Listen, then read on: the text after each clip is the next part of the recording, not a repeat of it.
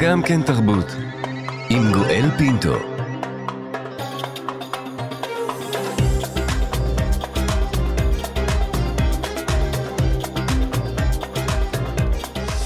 שלום שלום לכולכם, אנחנו כאן גם כן תרבות, מגזין התרבות של ישראל איתכם בשבוע השישי למלחמת שבעה באוקטובר. מנסים להשיג נחמה, להתאחד, להרגיש יחד בימים הקשים שעוטפים את כולנו. יותר מ-אלף וארבע מאות ישראלים, אזרחים וחיילים נרצחו, כ-מאתיים וארבעים נחטפו לעזה, אלפים נפצעו, רבים מהם עדיין מאושפזים. אנחנו כאן, כאן תרבות. אנחנו כאן, גם כן תרבות, בשבוע השישי למלחמת שבעה באוקטובר. רק הלילה נודע כי גופתה של ויויאן סילבר, ממובילות תנועות, תנועת נשים עושות שלום, שפעלה לשותפות יהודית וערבית, זוהתה אחרי שבועות בהם חשבו כי נחטפה לעזה. סילבר הייתה בת שבעים וארבע, במותה היא נרצחה ביום שבעה באוקטובר בביתה שבבארי. יהי זכרה ברוך. אבל לא רק סילבר, עוד פעילי שלום נרצחו במהלך התקפת חמאס. על בילה ויעקב אינון שנרצחו כשטיל נורא על ביתם בנתיב העשרה נדבר כעת. יעקב היה אגרונום וחקלאי, יליד קיבוץ ניר עם.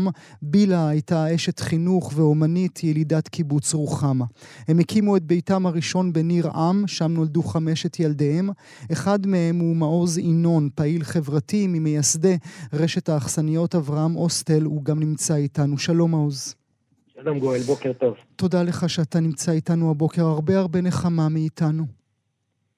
תודה רבה, ואני שולח כאן תנחומים למשפחתה של ויויאן, לבן, לכל חבריה ומוכוריה, הישראלים הפלסטינאים, שעשתה איתם, עם כולם עבודה מדהימה, והיא שימשה דוגמה והשראה, אני חושב, לכל פעילי השלום והמאמינים בחיים משותפים בארץ.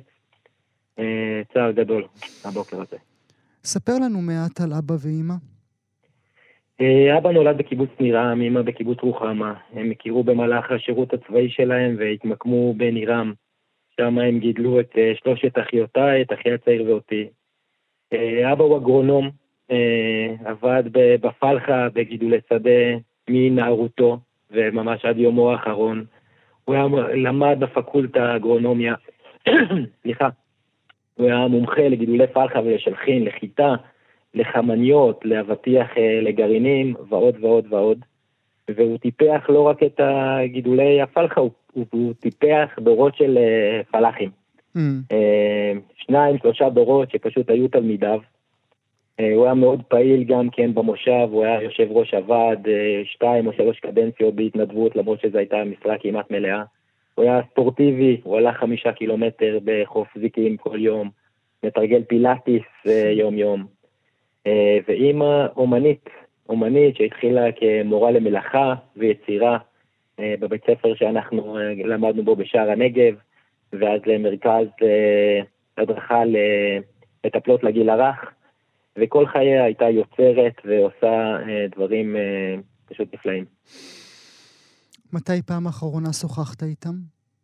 אני דיברתי עם אבא ביום שבת ב-שבע ארבעים בבוקר, אחרי שהתעוררתי כמה דקות קודם, ביתי בבנימינה, וראיתי בקבוצה המשפחתית שאבא כתב שהם בממד, ושיש עיריות והזקות, ואז התקשרתי אליו, והוא אמר לי באמת מה שהיה כתוב שם בהודעה, ואמרתי לו, תור לאמא שאני אוהב אותה, שאנחנו אוהבים אותה, וגם אותך. ואז הסתכלתי בעמודי החדשות וראיתי פלישה של החמאס ליישובים, ובכמה עמודי אינסטגרם, את הטנדרים של החמאס בסדרות ואת הגדר נופלת, וב-שבע ארבעים וחמש התקשרתי לאבא עוד פעם, וזהו, כבר לא הייתה תשובה. ואתה לא יודע כלום, אתה משתגע בוודאי באותם שעות. בעצם, אנחנו... בהתחלה קיווינו שנפילת חשמל או קליטה סלולרית, אבל מהר מאוד שלושת האחיות שלי שגרות בארץ, ואחי שגר בלונדון דיברנו, התכנסנו בבית של אחותי במושב אביאל, עם שמונת הנכדים שגרים בארץ, היינו על הקו עם, עם לונדון כל הזמן, ולמס, וניסינו להתקשר לשכנים, לרכז ביטחון, ואמרנו לכולם, תגידו לנו בטלפון, אנחנו רוצים ודאות, ולא צריך איזה משלחת או, או איזה משהו רשמי. ובחמש, חמש אחרי צהריים, די סי דיבר עם, עם אמנון, רכז הביטחון, שאמר לו שהבית של אורן שרוף לגמרי, ושיש שתי גופות בבית. זהו. כי מה, כי אתם מין משפחה כזאת? משפחה של עושים כי צריך לעשות? כן, אנחנו משפחה של עשייה. אה, ככה ההורים שלנו חינכו אותנו, גם לעבודה ועשייה. אה, ואז החלטנו גם, בצבא של ההורים הם ביקשו שנשרוף את הגופות, בכל מקרה הם ביקשו שנשרוף את הגופות שלהם, ונפזר אותם גם מעל השדות החקלאים של מושב נתיב העשרה, וגם מעל הקבר של, של ההורים של אבא, שקבורים בניר עם. הם לא רצו, הם אמרו שהאדמה היא מקום לחיטה, לפרחים, לעצים, זה לא צריך להיות מקום לקברים. קברים לא צריכים לקפוץ את האדמה. ואנחנו עוד לא... אז זה מה שנעשה מתישהו hmm. בעתיד, ופשוט ביום ראשון התחלנו שבעה, בלי שום הודעה רשמית. לא חיכיתם לזיהוי הגופות. ואני, אמא עדיין לא זוהתה, כמה שזה נשמע עוד... אה, מטורף, אמא עדיין לא זוהתה. אבל לא חיכינו, לא חיכינו לשום דבר ביום ראשון, ולמעשה זה הפכה להיות השבעה הראשונה של מלחמת השביעי באוקטובר, והגיעו אלפי אנשים, הגיעו ניצולים ושורדים מנתיב העשרה, מניר עם, משפחות שכולות, שעדיין חיכו לזיהוי או לאישור לקבורה, ופשוט היה שבוע, שבעה מאוד מאוד אינטנסיבית, עם המון חברים, חברי ילדות, חברות ילדות של אמא, של אבא, משפחה, ופשוט הכרנו אותה מחדש במשך שבוע מאוד מאוד אינטנסיבי. אתה מצליח? אתם מצליחים לעשות סדר בראש?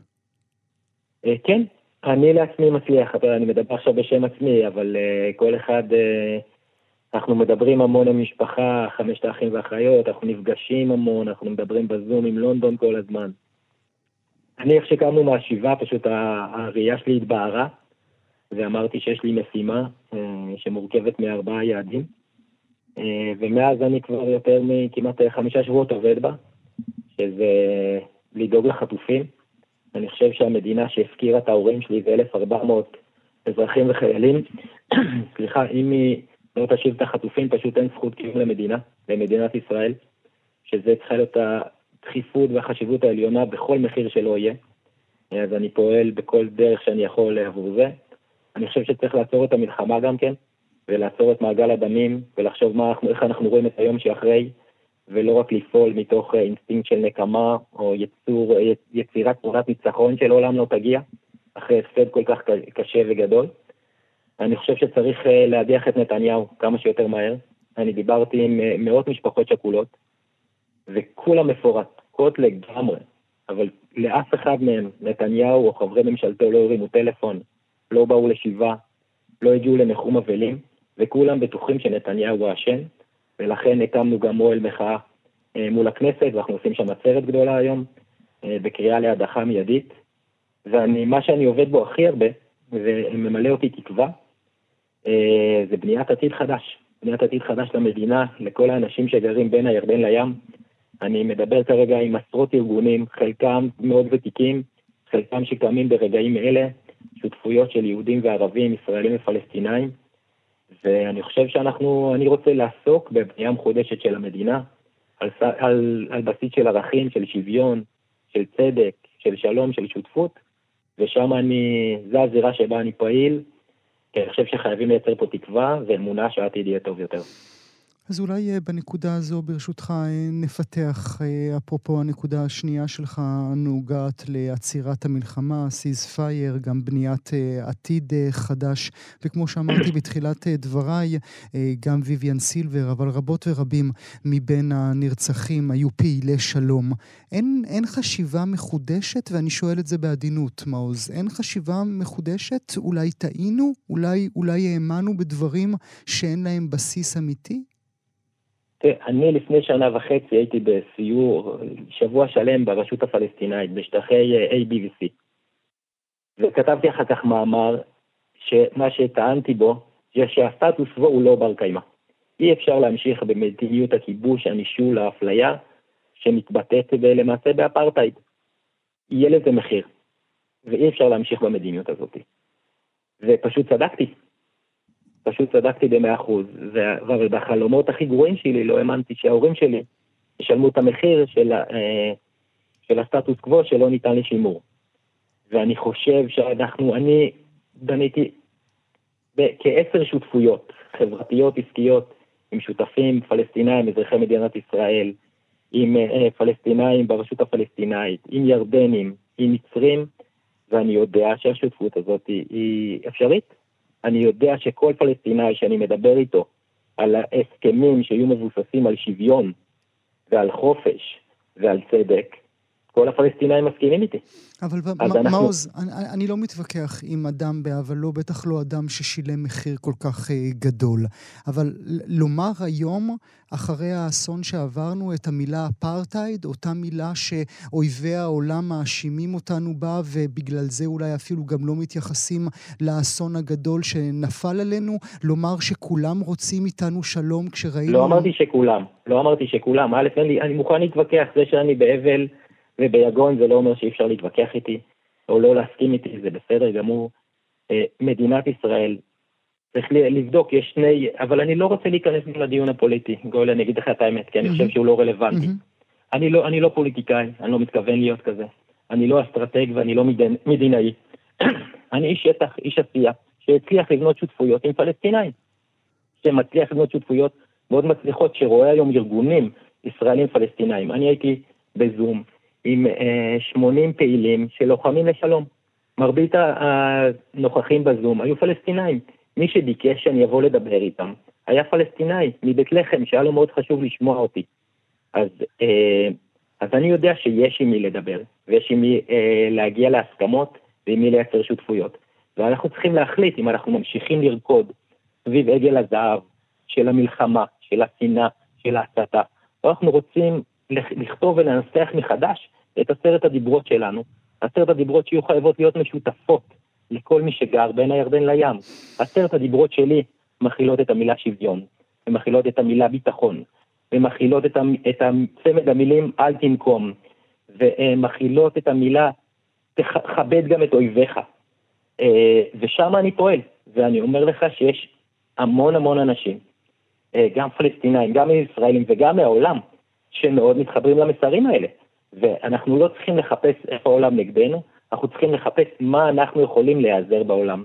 ואני קורא לעולם, בואו תתמכו בנו בשלום, בתקווה, בפיוס, ולא בהפגנות בעד או נגד. זה לא ישראל נגד פלסטינאים, אני חושב שזה האנושות נגד השנאה וההסתה. ואם אני מתבונן על העשייה שלך, העשייה דרך רשת אברהם הוסטל, זו תמיד הייתה רשת של עשייה חברתית ופעילויות קהילתיות רבות. נכון, נכון. תמיד היו שם מקום, מקום מפלט לחרדים, למבקשי מקלט, להומואים ולסביות, לקהילה הלהט"בקית, והדברים שאתה אומר עכשיו הם חלק מאותם אמונות, או שאתה מרגיש איזשהו שיפט שהולך מהחברתי אל הפוליטי? אני מן הסתם עשיתי שיפט בחמישה שבועות האחרונים. אני לא יודע, אני יש לי עוד שותפים באברהם, ויש צוות מאוד גדול, אז זה צריכה להיות גם החלטה שלהם. אבל אברהם תמיד גם הייתה פוליטית, אם זה במחאה נגד גירוש מבקשי המקלט, ואם זה בחוק הלאום, שאנחנו תלינו את מגילת העצמאות, הרבה הרבה לפני שעיריית תל אביב וגופים אחרים תלו את מגילת העצמאות בחודשים האחרונים. אז האמירה שלנו היא תמיד על התפר בין חברתי לפוליטי, ו... וכשיש אמירה כזאת, היא צריכה להיות מקובלת על כל השותפים, וכמובן על המנכ"ל שמנהל בפועל. אז אני מדבר פה כרגע אך ורק בשם עצמי, וגם באברהם אני יכול להגיד, אנחנו מארחים כרגע בכל אחד מהמקומות שלנו כ-שמונים משפחות של מפונים, שחלקם לא זכאיות לפיצויים, חלקם אולי יהיו זכאיות לפיצויים, אבל כבר מהשביעי לאוקטובר פתחנו את המקום שלנו לכל מי, שער, שכל, מי שרצה להגיע. בלי קשר, אם יש לו תקציב מהמדינה או לא יהיה לו תקציב מהמדינה. אנחנו עושים פעילויות מהקמת בתי ספר לפעילות לנפש ולגוף, ומייצרים קהילות של מפונים שירגישו בבית. וזה ערך חברתי מאוד מאוד גדול שאנחנו מציעים כרגע לכל מי שרוצה וכל מי שצריך. אז אנחנו מאוד מאוד פעילים גם בזירה הזאת. ו- וכן, אני חושב שהשותפויות שיש לאברהם ברשות הפלסטינאית בירדן ובמצרים יש שותפויות שצריך לחזק ולמנף. ואנחנו פועלים גם, גם על זה במסגרת העסקית, אבל אני חושב שהעסקית יכולה להשליך גם על הפוליטית ולהראות דוגמה. איך אפשר לייצר שותפויות? ואיך אפשר למצוא את האינטרסים המשותפים לישראלים ופלסטינאים? כי ב-שמונים אחוז אנחנו מסכימים. אז צריך להתרכז ב-שמונים אחוז האלה ולהתקדם קדימה.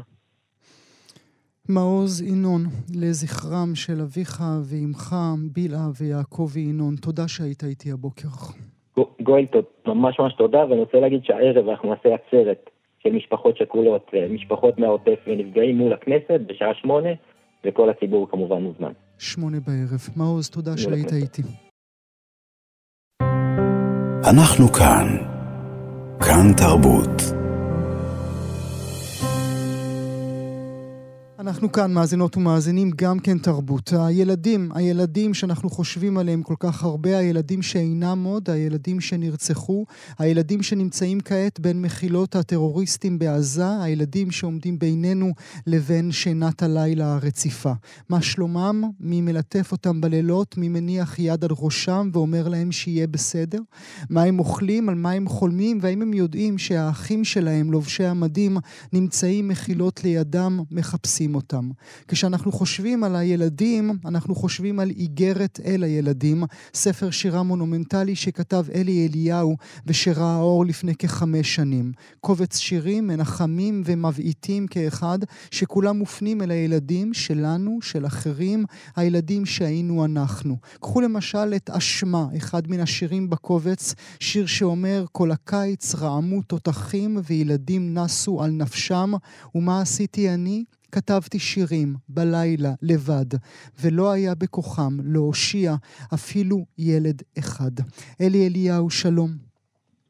שלום גואל. מה שלומך, מה שלום המשפחה, אלי? שלומי, אתה יודע, מבחינה רגשית כמובן כמו כולם, ימים קשים. מבחינה אישית המשפחה, אני בשלום בסדר, מבחינה פיזית, בגבעתיים בין האזעקות. ביחס למה שהתחולל פה בארץ ומה שמתחולל בעזה, אנחנו בסדר. הצלחת לכתוב, אלי, מאז שפרצה המלחמה? לא כל כך. אני, כמו באופן כללי, אני, על פי רוב אני כותב במרחק של זמן מהאירועים ולא בתוכם, ואני חושב שלאחר כמה וכמה המצב כזה, אני מרגיש שאני שוב לורש איזשהו עיבוד אה, בעין, כמובן, אם כי גם עיבוד באלף של הרבה מאוד דברים, ולמצוא את השפה לדבר על דברים אה, אה, כאלה. אני יכול להבין גם אנשים שיש להם דחף מיידי אה, לכתוב, כמעשה של פורקן, אה, אבל אה, אצלי זה פחות אה, עובד כך, אני מניח שהדברים אה, ייצאו בהמשך, אני חושב שבתחושה שלי, בכל הספרים הקודמים שלי, אה, כבר יש בהם איזושהי אה, אווירה של אה, מעט אפוקליפטית. Mm-hmm. בעצם זה שאנחנו בעצם חיים במקום כזה, שהוא תמיד התחושה שהוא על כזאת תרנגולת, נורא וקונפליקטים וסכסוכים פנימיים וחיצוניים, וזה משהו שליווה את השירה שלי לאורך כל הדרך, אה, ואני... יש באמת, כבר באיגרת, שיר ששמו השליח, שבו אני מתחיל לדבר על מצב שבו אדם חוזר אל העיר, או למקום שבו הוא גר, לאחר האפוקליפסה. וזה קו שבעצם קצת המשכתי אותו. אז נשים רגע, נשים רגע נקודה, אם השליח לידך, אני אשמח שתקרא ממנו. בשמחה. השליח. ומי שנולד לפי הבשר ועל פי ההבטחה, לא תעלה בידו בריחה מפני השגחה, כי הוא השליח והוא עצמו הבשורה, וכשבא בשערי העיר כבר התגשמה הנבואה, בשער הכנרית התחילות כוחה, וכשבא בשערי העיר והיא כבר הפוכה, והלך ברחובותיה ונפשו דרוכה, ובשמיים עמדה השמש כמו כתם של דם, ולא הועילו חיצי המילים ששלף מהשפת הנפש, ולא הושיעו הספרים מפני האדם. אתה זוכר את הרגע שאתה כותב שיר כמו השליח? איזה אימה צריכה להיות בתוכך כדי לכתוב אותה? איזה פחד כמאי? הפחד, אני חושב שהמקום שלנו פה הוא לא, אין תחושה שהוא מובטח. זה מעורער כל הזמן.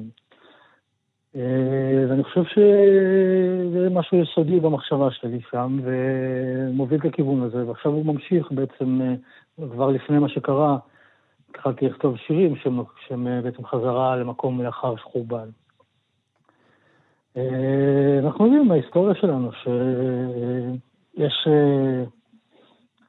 חורבנים וקרו אסונות, ואני חושב שהתחושה הזו מלווה אותי.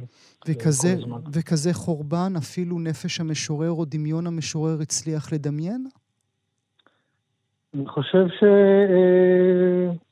תראה, אנחנו, באמת אני עכשיו בזמן מחת קריאה, אני חוזר עכשיו למשוררים כמו נלי זקס ופול צלן, שני משוררים יהודים שכתבו אחרי השואה, ובעצם חיפשו את המילים ואת השפה, ואת הספרות, איך אפשר לכתוב בעצם ספרות, אחרי mm-hmm.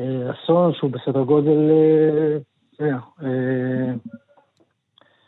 ועבר גם למה שאנחנו היום אה, אה, חווינו, זה בהחלט... אה, אתה מצליח לתרגם לעצמך איך הם מצאו את המילים, כי נדמה לי שהדבר שחוזר יותר ויותר, זה העובדה שאנחנו לא מוצאים את המילים שלנו.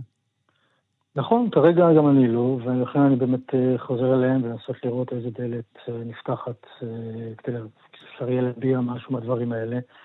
המרוד, הדברים שאנחנו שומעים והחוויות שאנחנו חווים, הם באמת דלה השפה מכדי לתאר אותם, בעיקר כשכל המילים...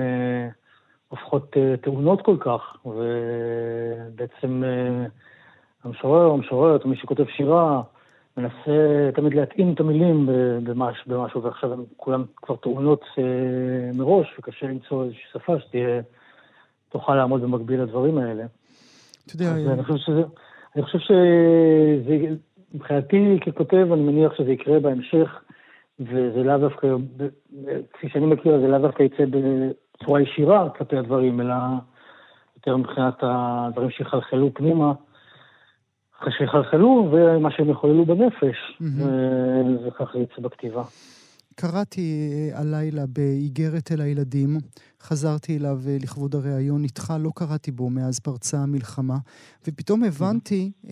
שהוא הרבה פחות מנחם ממה שחשבתי, או שהקריאה שלי היא אחרת. Mm-hmm. אני חושב שאולי קריאה היא אחרת במצב שבו אנחנו נמצאים, שבו קשה באמת להתנחם. אני לא אומר שהשירה שלי אה, מנחמת, היא בוודאי לא מנחמת במובן שאומרת אה, שיהיה טוב, או שהדברים תמיד, שדברים הם בסדר, ודברים אה, מהסוג הזה. אני חושב שבכלל שירה מנחמת אה, באופן אחר. היא מנחמת באמצעות האסתטיקה, היא מנחמת באמצעות היופי והמוזיקה. היא מנחמת באמצעות ה... לקחת את המקומות הקשים האלה, ולהפוך אותם, לנסות להפוך אותם ליופי.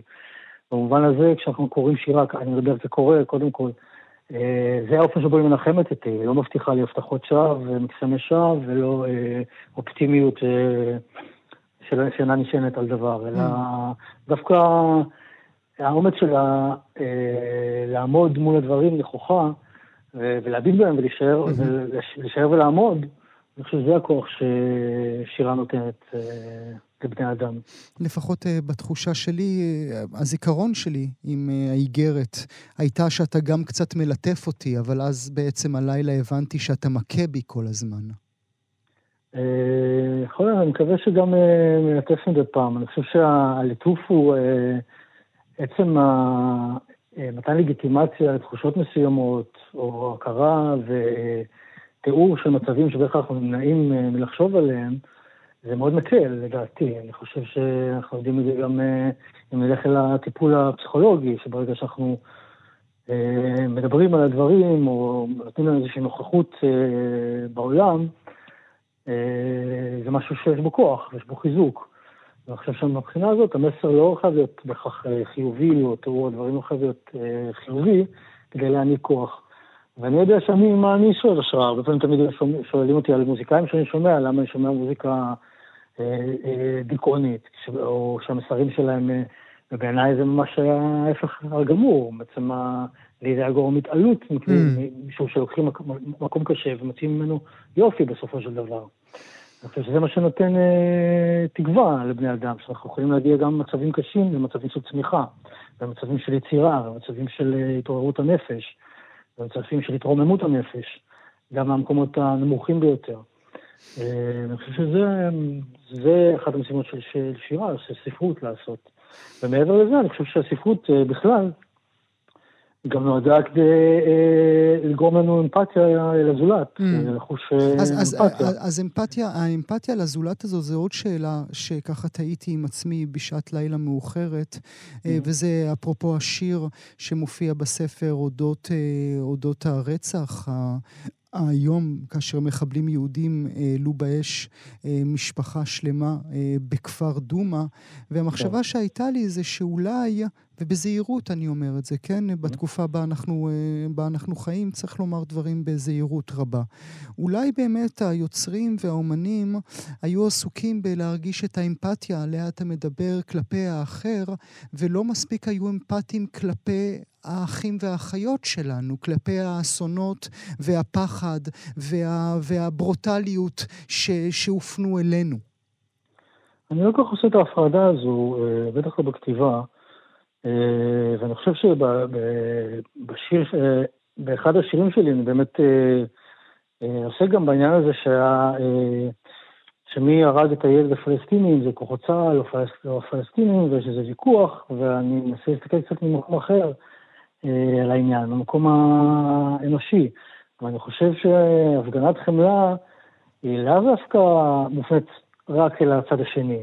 אני חושב שהיא מופנית אל הרוח שלנו עצמנו. אני חושב שקודם כל היא באה לשמר בתוכנו את האנושיות, היא באה לאפשר לנו חיים אה, אה, נורמליים. ובתוך עמי אני חי, והביקורת, אם יש ביקורת, היא ביקורת פנימית, והיא כוללת גם אותי. אני לא עומד כמטריס בשער, אלא כמי שחלק מהחברה.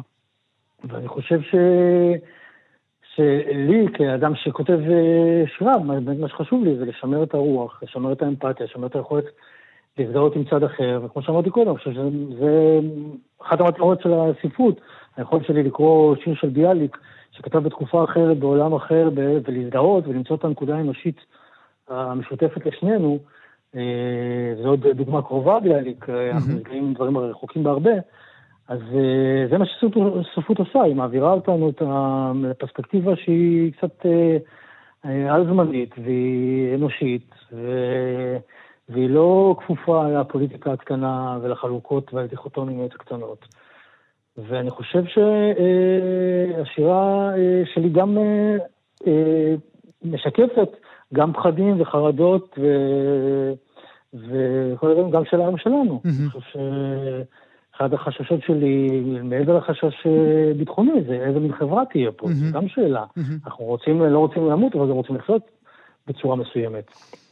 אז אם אנחנו מדברים, אם אנחנו מדברים על רוח ועל ה, ועל החשיבות ועל התפקיד, כמו שאמרת, לשמר בתוכנו את האנושיות, יש רוח נוספת והיא הרוח הנבואית. אתה חש פתאום שדברים שכתבת מקבלים צורה של חיים אמיתיים?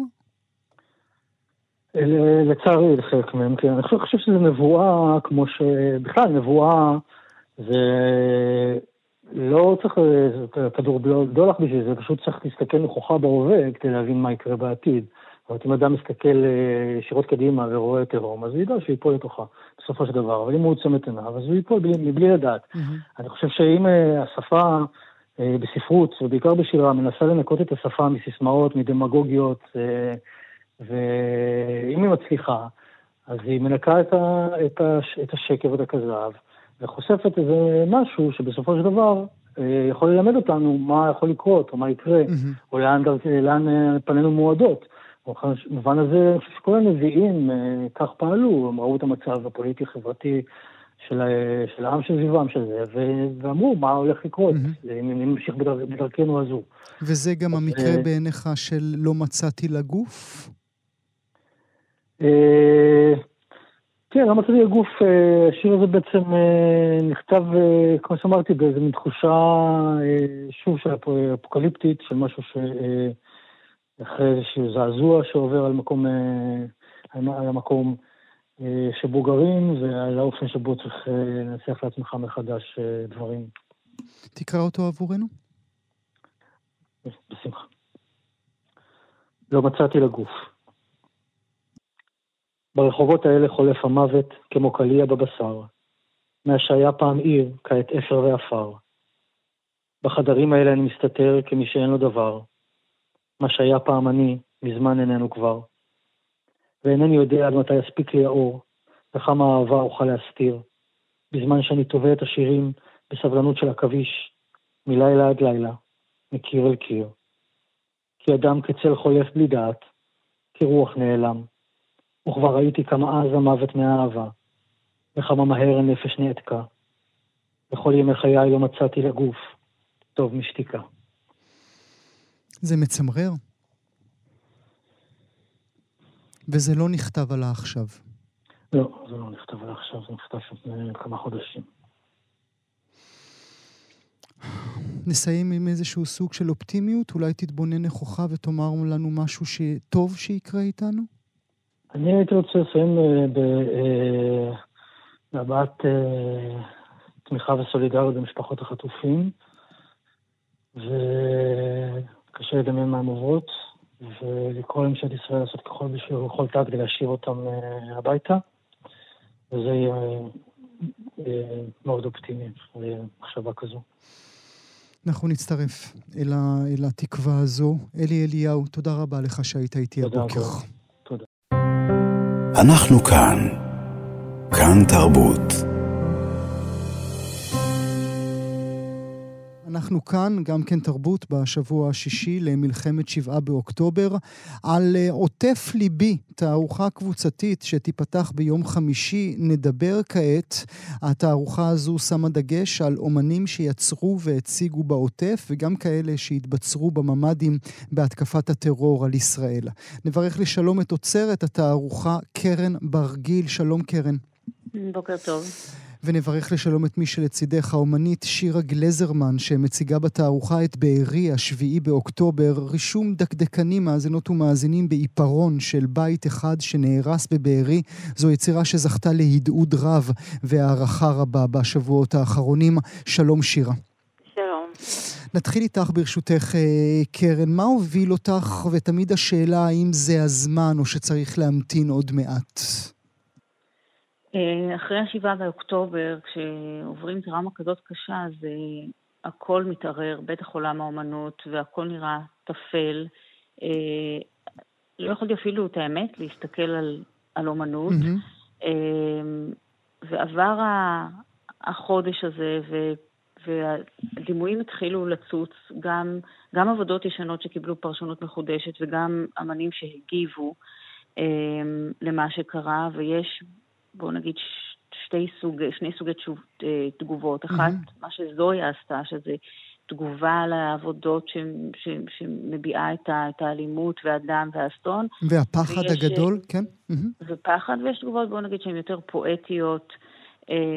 ומה שעשיתי בתערוכה הזאת, אני רציתי דווקא להתמקד בממש אומני העוטף, שבאמת היו נצורים בממד בשעות הקשות האלה, וגם... בקרובי משפחה וחברים שלהם, כמו שירה שהיא לא מהעוטף, mm-hmm. אבל חוותה כמו כולנו את זה בלייב, ובייחוד שתי הגלריות שהסיפור שלהם הוא פשוט סיפור מזעזע. גלריה בארי שנשרפה כולה, על התערוכה שהוצגה בה של אסנת בן mm-hmm. דוב, כן. ואסנת אפילו לא ידעה שה, שהתערוכה והגלריה נשרפו, היא לא ידעה את זה כמה ימים אחרי, רק הם גילו את זה. והגלריה השנייה זה הגלריה של הבית הלבן בניר עוז, שה... שחיים פרי נחטף באותה שבת בבוקר, ואני, אחת האמניות שמציגות בתערוכה, ואופרה אייל, והייתי איתה על הקו בשבת, והיא אמרה לי, דיברתי עם חיים, הכל בסדר, ממש מוקדם, ואחרי כמה שעות היא אומרת, אני לא תופסת את חיים, חיים לא עונה לי, ואחר כך היא תפסה את אשתו, את זוגתו אסנת, והוא אמרה שהוא נחטף, זאת אומרת שהחוויה הזאת היא עדיין בתוך הגוף שלנו, מהשבעה באוקטובר, והשישה, חמישה שבועות שעברו מאחר כך, בעצם, מאפשר לי להסתכל על זה רגע ו- ולעשות משהו לכבודם. אבל זה לא רק לכבודם, זה גם עבורנו המבקרות והמבקרים, נכון? זה כאילו במידה מסוימת עושה איזשהו סדר, אני לא בטוח שיש לי את המילים להסביר את התחושה שלי. זה נותן לך את האפשרות להתבונן באסון הגדול שעבר על כולנו ולמקד אותו. קודם כל, לאמנות יש כוח ריפוי, ואני חושבת שהאמנים שמציגים שם זה כאלה שמייחלים ל, ל, לריפוי, וגם כן יש תקווה, כי מה ששרון דרי אמרה לי, שגם אחת האמניות שמציגות בתערוכה, והיא קלתו של חיים פרי, שאלה אותי, עד מתי התערוכה המוצגת? אמרתי לה, תחילת דצמבר, אז היא אומרת לי, יואו, שחיים יבוא ויראה את התערוכה, זאת אומרת, היא חשבה על זה ממש במונחים פרקטיים, שהוא יבוא והוא יראה את הדבר הזה, וזה תאמת, זה זיעזע אותי, כי המחשבה הזאת okay. על, על תאריך ועל מתי, היא, היא, כשאתה חושב על זה, זה, זה, זה, זה, זה מצמית.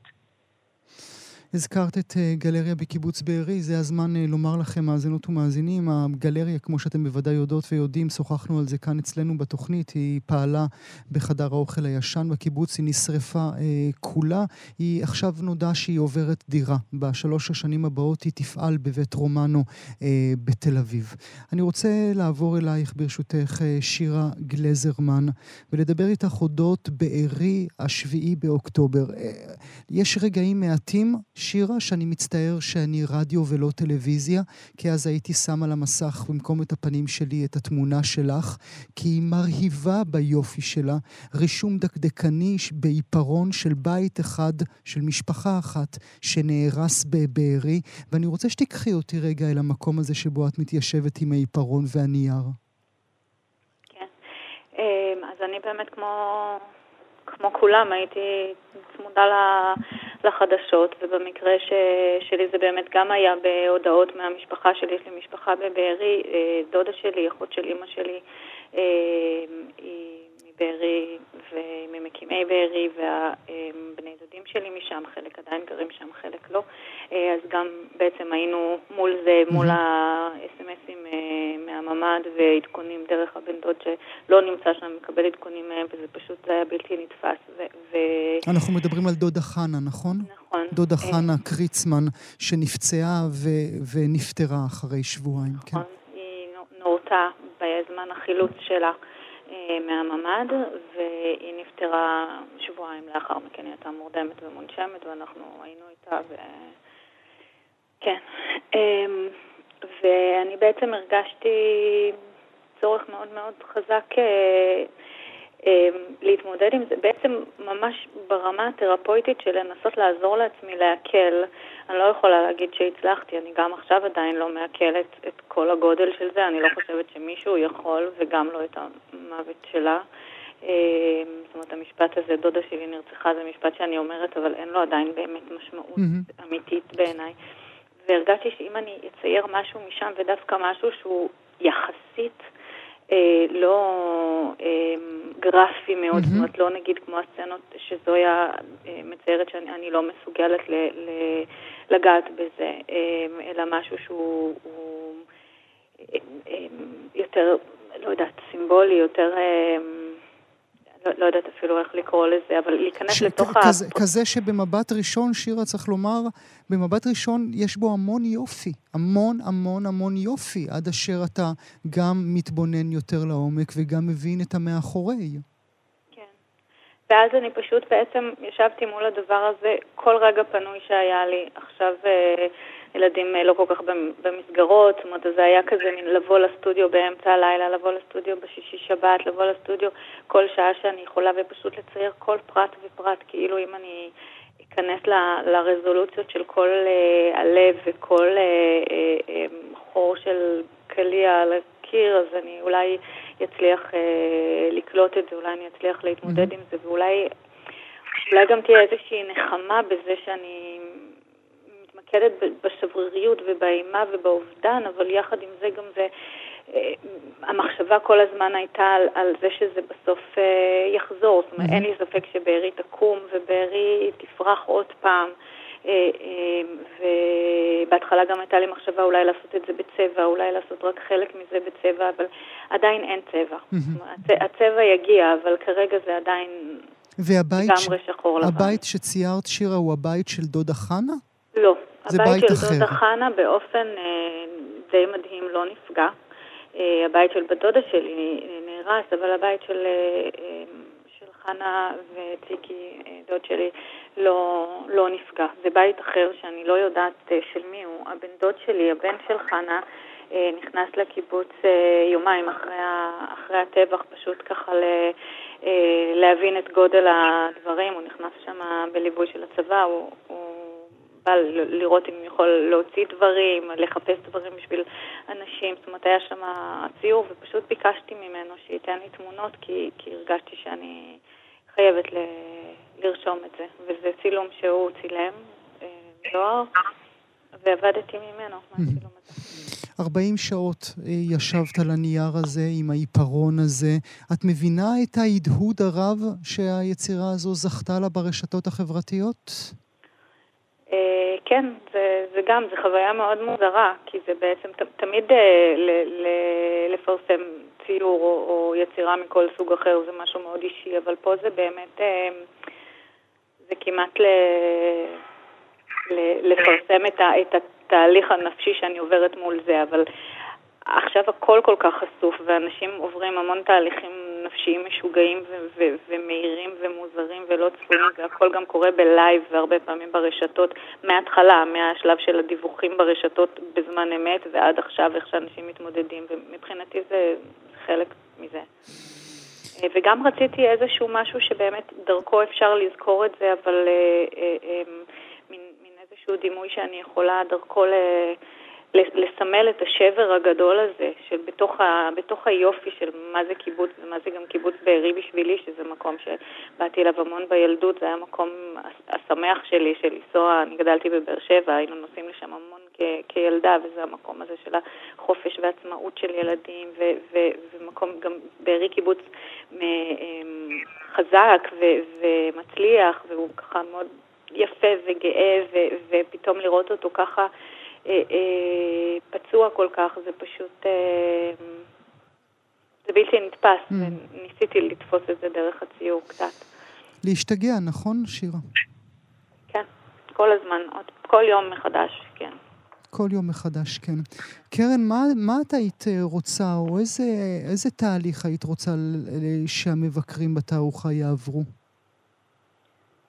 רק לקבל תמיכה, מה שכמו שכתבתי בזמנה, לתמוך ולהתמך, זה הדבר היחיד, גם להיות ביחד ולהיפגש, וגם חלק מהאמנים, שהם גם שוב קרובי משפחה של חטופים, יגיעו לשם, אני אעשה איתם סיורים, אנשים יוכלו לשמוע, ואני רוצה גם להגיד עוד משהו על מה שזה אומר לעצור בזמן מלחמה.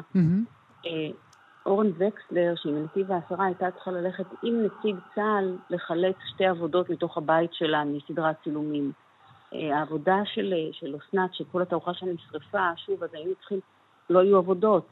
אז המעבדת צילום הייתה צריכה להפיק, הייתה עבודה אחת שנסעה במקרה לצפון, שיכולנו להציל אותה. זאת אומרת, גם, גם הדברים הפרקטיים והלוגיסטיים של לעצור תערוכה של אומנים מהעוטף, הייתה מלווה בקשיים שאני...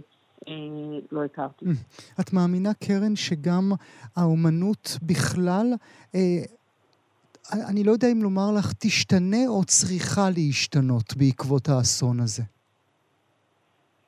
קודם כל, שום דבר לא אותו דבר, זה לא ישתמש בקלישה הזאת של להתפקח, אבל... לא, אבל אנחנו יכולים לדמיין, נכון? בעוד חצי שנה עוד תערוכה, כמו כל התערוכות שראינו, ועוד ציורים תלויים בתוך חדר לבן. אני יכולה להגיד לך שאני גם עוצרת אוספים, ואני עוצרת את האוסף של אחד ממשרדי עורכי דין הגדולים, והכנתי את ההצעה לאוצרות הבאה לפני בערך בספטמבר. ועכשיו אתמול עברנו עליה, וחצי מהעבודות הורדנו, נפסלו, כי אי אפשר לקרוא אותם כמו שקראנו אותם אז. עכשיו, אני יודעת את הקונטקסט של העשייה שלהם, אבל כל מה, סתם, תדמיין דימוי בלי ראש, אוקיי? אוקיי, אי אפשר. זה לוקח אותך למקום אחר לגמרי. נעשו בקונטקסט של חברתי, פוליטיקה של זהויות, אי אפשר היה זה. כל הדימויים, אפילו שיש בהם אדום ושפריץ, הורדנו. זאת אומרת, הקריאה מחודשת, כרגע אנחנו בתוך הטראומה. אני לא יודעת מה יהיה עוד חצי שנה ועוד שנה, אבל כרגע הקריאה, גם העבודות הכי, מה שנקרא אפילו תמימות, נקראות היום ב... בכלים, באור של אלימות ושל זוועות ושל פחד ואימה. בתערוכה הזאת אין את זה. זאת אומרת, האימה שם, אבל אתה, מה שאני בחרתי זה לכיוון של הפואטי, המרפא, אפילו בדל של, של אופטימיות. יש לנו, שוב, חטופים שקשורים לתערוכה הזאת, שאנחנו ממש מחכים להם, שיבואו לראות אותה בעצמם. אולי נסיים איתך, שירה, אם תרשי לי, ואני רוצה לדבר דווקא אודות יצירה נוספת שיצרת בימים האחרונים, שלא מופיעה בתערוכה, אני מדגיש את זה, וקוראים לה שני גיבורים. מי הם אותם שני גיבורים? שני הגיבורים זה נועם טבעון ויאיר אביטל. נועם טבעון, אני מניחה שרוב האנשים מכירים את הסיפור ש... בשבילנו הוא האבא של אמיר. נכון, ובשביל אוקטובר כשהצבא לא הגיע והתחילו להגיע ההודעות של תציעו אותנו, תחלצו אותנו, תצילו אותנו, אז הוא בסופו של דבר יצא ובעצמו חילץ את הבן שלו ואת המשפחה שלו, הנכדים שלו בעצמו. ויאיר אביטל מכיתת הכוננות של בארי גם נאלץ למלא את מקום הצבא, כשכיתת כוננות אמורה להחזיק מה עשרים דקות עד שהצבא מגיע, משהו כזה, והם מצאו את עצמם עושים את זה במצב שהוא באמת בלתי, אני לא יכולה לדמיין את זה בכלל, וראיתי את הרעיון איתו. זה היה בטלוויזיה, נכון? הוא חיבק אותו ממש תוך כדי שידור חי. נכון, אותו ואת אילם, שכחתי את שם המשפחה, גם כיתת הכוננות, שהם באמת תיארו את המצב הבלתי אפשרי שהם היו בו, ואת הרגשות השם על מי שהם לא הצליחו להציל, למרות שברור שזה לא הם אמורים ולא יכולים, והם הצילו שם כל כך הרבה אנשים, וזה פשוט היה... כל ה... כל ה... מאז שהמלחמה הזאת פרצה, יש כל כך הרבה סיפורים של, של גבורה אזרחית, ושל, גם של ערבות הדדית, ושל עזרה הדדית, באמת בווליומים מדהימים, וזה באמת אחד הדברים שמחזיקים אותי עכשיו, לראות גם את הדבר הזה, את, ה, את היופי של אנשים שפשוט נמצאים שם אחד בשביל השני, מקבסים להם, וכותבים הספדים, אנשים שכותבים הספדים לאחרים. עבור אנשים שהם לא הכירו כלל. נכון, נכון. ו... והמון סיפורי גבורה, רחל אדרי, ועוד עוד סיפורים, אתה... בכל מקרה, אז כן, אז הם שניהם היו גיבורים בסיפור הזה, וכשהוא ניגש וחיבק אותו, אז היה שם פתאום מין רגע כזה שהוא... של נחמה נורא נורא גדולה, של, זאת אומרת, החיבוק הזה היה בשביל שניהם, והיה בו המון כוח והמון חמלה והמון המון אנושיות, וזה היה רגע שבאמת, היה רגע, לא, אי אפשר להגיד יפה עכשיו על כלום, אבל זה היה, זה היה רגע ש, שנאחזתי בו כסוג של, של נחמה. אז זו באמת היצירה הזו. עכשיו בא לי ש, שתציירי את רחל מאופקים, אבל זה כבר... זה כבר זה, תראו אותה כבר כל כך הרבה. זה כבר בעיפרון שלך. אני רוצה לסיים ולומר לכם, מאזינות ומאזינים, עוטף ליבי, זה שם יפה של תערוכה, עוטף ליבי. זה מיום חמישי הקרוב, וזה בעזריאלי סרונה, במתחם סרונה, ממש ממש מול המקום שבו יושבות המשפחות וצועקות אל, הקיר, אל מול הקריה, שיחזירו אליהן את המשפחות שלהם. אני רוצה מאוד להודות לשתיכן, קרן ושירה. תודה רבה שהייתם איתי הבוקר. תודה רבה. אנחנו כאן. כאן תרבות. הרוב, הרוב חולף. צליל פעימות הלב בשיר הזה הורג אותי. זה סתם לב, שיר חדש לאיה קורם, שמדבר גם הוא את רוח התקופה הזו שכולנו חווים. איה קורם, שלום. אהלן. הרגת אותי. אני כאילו מרגיש שכולכם נגדי. זה לא, זה לא נכון, זה לא נכון. זה מין, זה מין גוף שדורש לכתוב את התקופה, זה מין מטלה שדורשת לכתוב את התקופה, זה מין שליחות לכתוב את התקופה? אממ... זה, זה, זה צורך לאבד את כל מה ש... את כל מה שקורה, זה, זה מפלט נקי פתאום, שאפשר, שאפשר להרגיש שאתה, שאתה עושה בו משהו חיובי, משהו, אני לא אגיד מועיל, אני לא, אני לא יודעת אם זה מועיל, אבל משהו שהוא כאילו, היה אפס ועכשיו יש אחד. לפחות יש משהו שנולד. כן, כן. והלב היה ברור שהוא יעמוד בלב?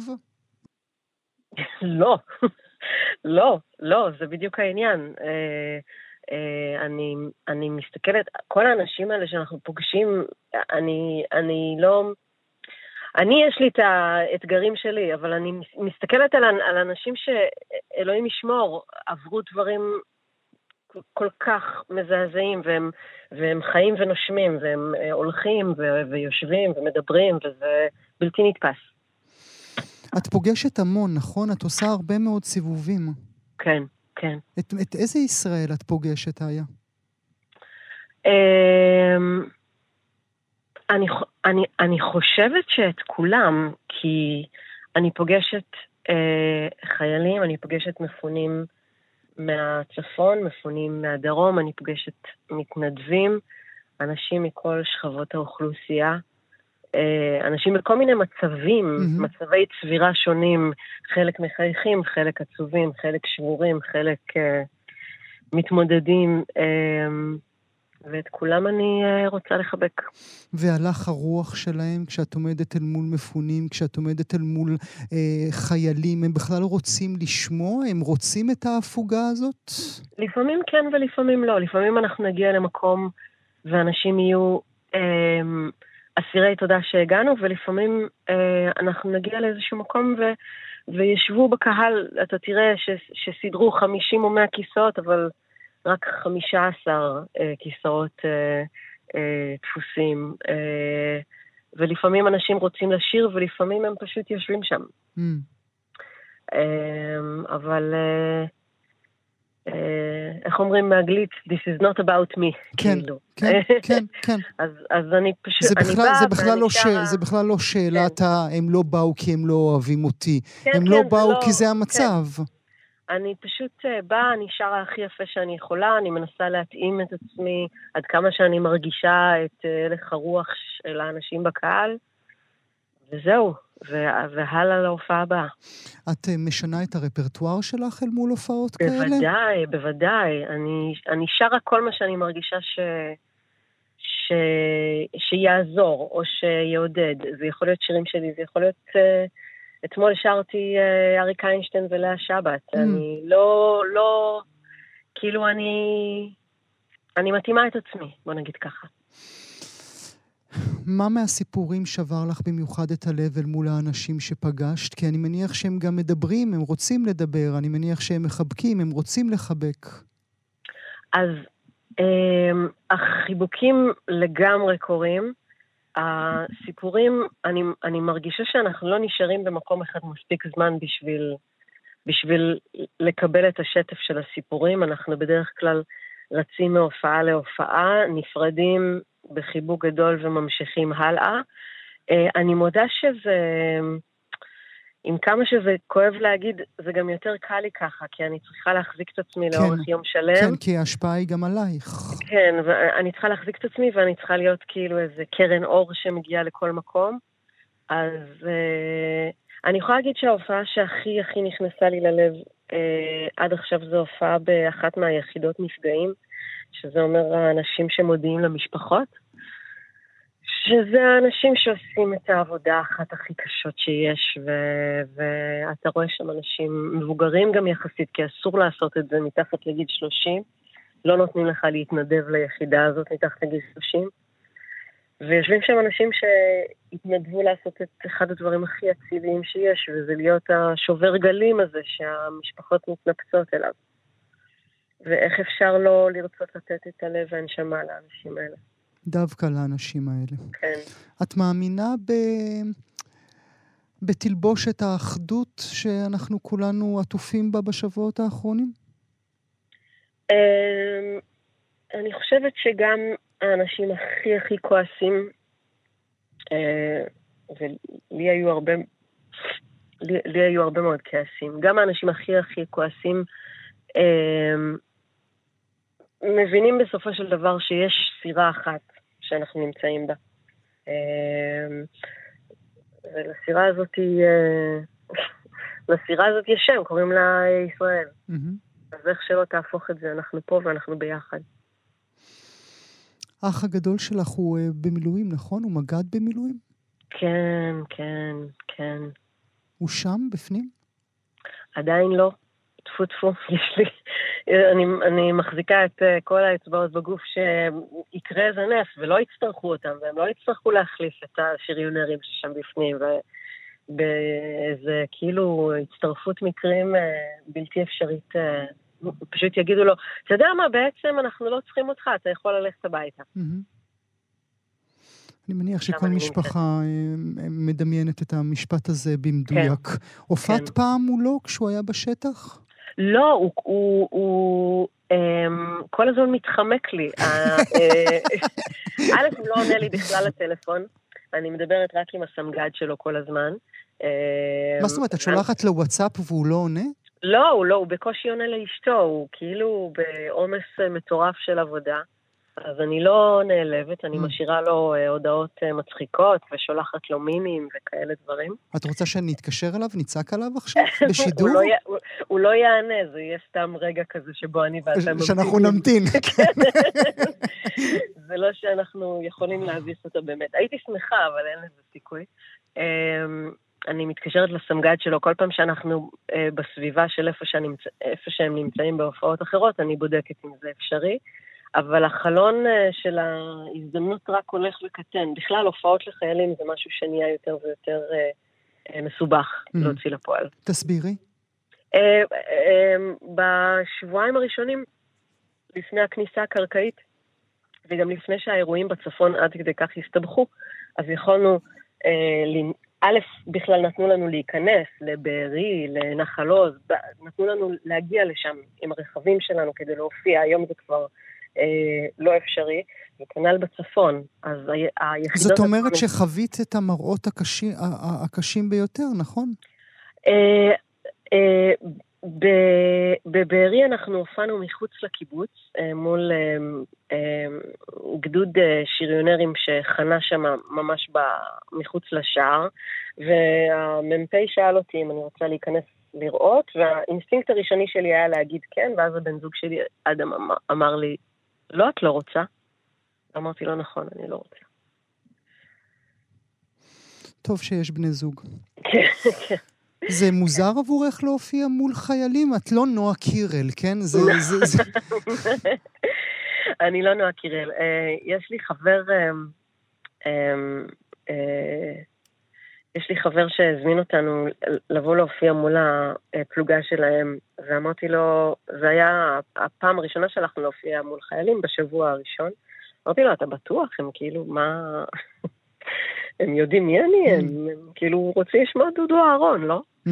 Uh, אבל אני חושבת ש... ככל, ש... ככל שעובר הזמן, אנשים פשוט מעריכים שאתה מגיע. והם שמחים שמישהו חושב עליהם, uh, ומישהו טרח לבוא לתת להם איזה הפוגה.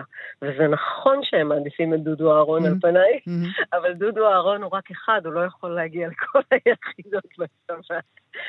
אז אני צריכה להשלים לו. אז כל מה ששמעת כל החיים על אותם אומנים גדולים שטיילו וביקרו, טיילו, איזו מילה מטומטמת, ש, ש, ש, שסובבו את הארץ במלחמות השונות, והיפו ירקוני והשושנות, והלאונרד כהנים ש, שעשו את כל מלחמת יום כיפור בכל המוצבים, זה מרגיש ככה גם? תראה, הייתי שמחה להגיד שזאת פעם ראשונה, זאת לא פעם ראשונה. אני כבר ב-אלפיים ושש, בשנה שהוצאתי את האלבום הראשון שלי, אני עשיתי כאלה. פוגשים אותי בהופעות אנשים שאומרים לי, כל הכבוד לך, את יודעת שהייתי בהופעה שלך במילואים ב-אלפיים ושש. זה לא חדש. אני מקווה שזה פעם אחרונה. הלוואי וזו הפעם האחרונה. תגידי, אולי מילה לסיום, יהיו פעם צלילים שמחים? תהיה כוכבת של נצרת עילית? יהיו שירים שמחים. יהיו שירים שמחים. אין לי שום ספק שיהיו. אני לא יודעת כמה זמן זה ייקח, אבל זה בוודאות יקרה. כי נשכח? כי, כי אנחנו נזדקק להם. אני לא יודעת, אני לא חושבת שנשכח, אבל אנחנו נזדקק להם ואז הם יהיו. אנחנו נשמע שוב את הצלילים ואת הלב הפועם של סתם לב. איה קורם, אהבה ממני, תודה שהיית איתי הבוקר. בחזרה, תודה לך.